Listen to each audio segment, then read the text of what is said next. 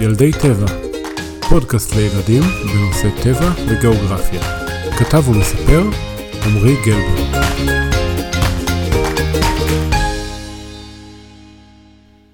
עצי הסוקויה שוברים את כל שיאי העצים. הם מגיעים לגובה של מעל 105 מטרים, שזה כמו בניין של 35 קומות, או כמו 2,100 סוכריות על מקל, מסודרות אחת על השנייה.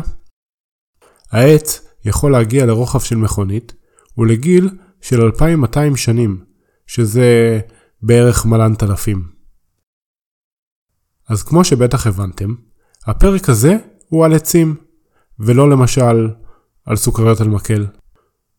בואו נסתכל על עץ, או לפחות נדמיין אחד שציירנו פעם. לעץ ארבעה מרכיבים עיקריים השורשים, הגזע, הענפים והעלים. הענפים והעלים יחד מכונים עלווה. בשביל לגדול, העצים צריכים מינרלים, מים ושמש. בשביל לשתות את המים ולספוג את המינרלים שבאדמה, לעצים יש שורשים. השורשים יכולים להיות מאוד עמוקים. לפעמים הם אפילו יותר ארוכים מגובה העץ. אבל העצים לא אוכלים את האדמה, הם רק משתמשים במינרלים שיש בה. בדקו את זה, תאמינו לי. חוץ מזה, אדמה זה בכלל לא טעים. יש לזה טעם של, של אדמה. השורשים מאוד חכמים, ואפילו אומרים שהעצים מדברים ביניהם באמצעות השורשים, וגם שהם יודעים להקשיב למים ולגדול לכיוונם. לעלים תפקיד חשוב במיוחד. הם סופגים את השמש, ויחד עם המים והמינרלים, הם הופכים אותה לסוכר, בתהליך שנקרא פוטוסינתזה. העלים מקבלים את המים מהשורשים באמצעות מערכת הנקראת עצה, והאנרגיה, בצורת סוכר, עוברת מהעלים לענפים ולגזע באמצעות מערכת הנקראת שיפה. עצה ושיפה. תנסו לזכור את זה. ועכשיו, שאלה קטנה. שיח ורדים עץ?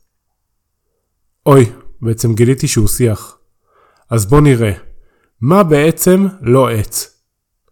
לשיחים ולעשב אין גזע אחד. הם נמוכים, ולכן הם לא מוגדרים כעצים. מסתבר שעץ הבננה הוא בכלל לא עץ, הוא עשב. כן, כשאתם אוכלים בננה, אתם אוכלים את הפירות של העשב. עצים יכולים לחיות המון המון זמן. אפשר לדעת את גיל העץ לפי מספר הטבעות בגזע שלו. כמובן שצריך לכרות את העץ בשביל לדעת את זה, אז אה, אולי לא כדאי בעצם לדעת בכלל. העצים מחולקים לכמה משפחות, רחבי עלים, כמו עץ האלון ועץ הדולב, ולעצים מחתניים, כמו עץ האורן, שעליהם דומים למחטים. הם דוקרים אבל אה, רק קצת, ויש עוד משפחות עצים. אפשר גם לחלק את העצים לפי עצים המשאירים את עליהם בחורף, ועצים ירוקי עד, שנשארים ירוקים בכל עונות השנה. העצים, כמו הרבה צמחים, מתרבים באמצעות פרחים שהופכים לפירות ומכילים זרעים. לכמעט כל העצים יש פירות, אבל אנחנו קוראים לעץ מסוים עץ פרי רק אם הוא מניב פרי שאפשר לאכול. יש עצי פרי כמו תפוחים, תפוזים, בננות, רגע, רגע, בננות זה בכלל לא עץ. וענבים, רגע, אה, גפן הוא בכלל שיח מטפס ולא, ולא עץ. אבל אגוזים זה עץ, ושסק הוא עץ, ותותים זה עץ? תחשבו על זה רגע. בני האדם ניזונים מפירות העצים מאז ומעולם, אבל בני האדם התחילו לביית עצים לפני בערך עשרת אלפים שנים. עץ הזית בוית באזור ישראל לפני ששת אלפים שנים. ביות הוא תהליך שנועד לשנות תכונות של עצים, כמו גודל, צבע ומתיקות הפרי, כך שיתאימו טוב יותר לבני האדם. מי לא רוצה תפוח ענק, אדום ומתוק יותר? חוץ מלמאכל, משתמשים בעצים גם בשביל חומר העץ, המשמש לבניית בתים ורהיטים, וגם בשביל להכין מרשמלו על המדורה ולחימום הבית.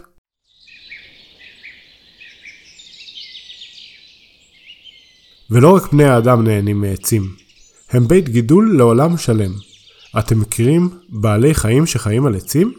ציפורים, קופים? מה לגבי סנאים ודוב קואלה חמוד? העצים יוצרים מערכת אקולוגית שלמה סביבם, ומהווים גם בית וגם מקור חיים למיליוני בעלי חיים נוספים.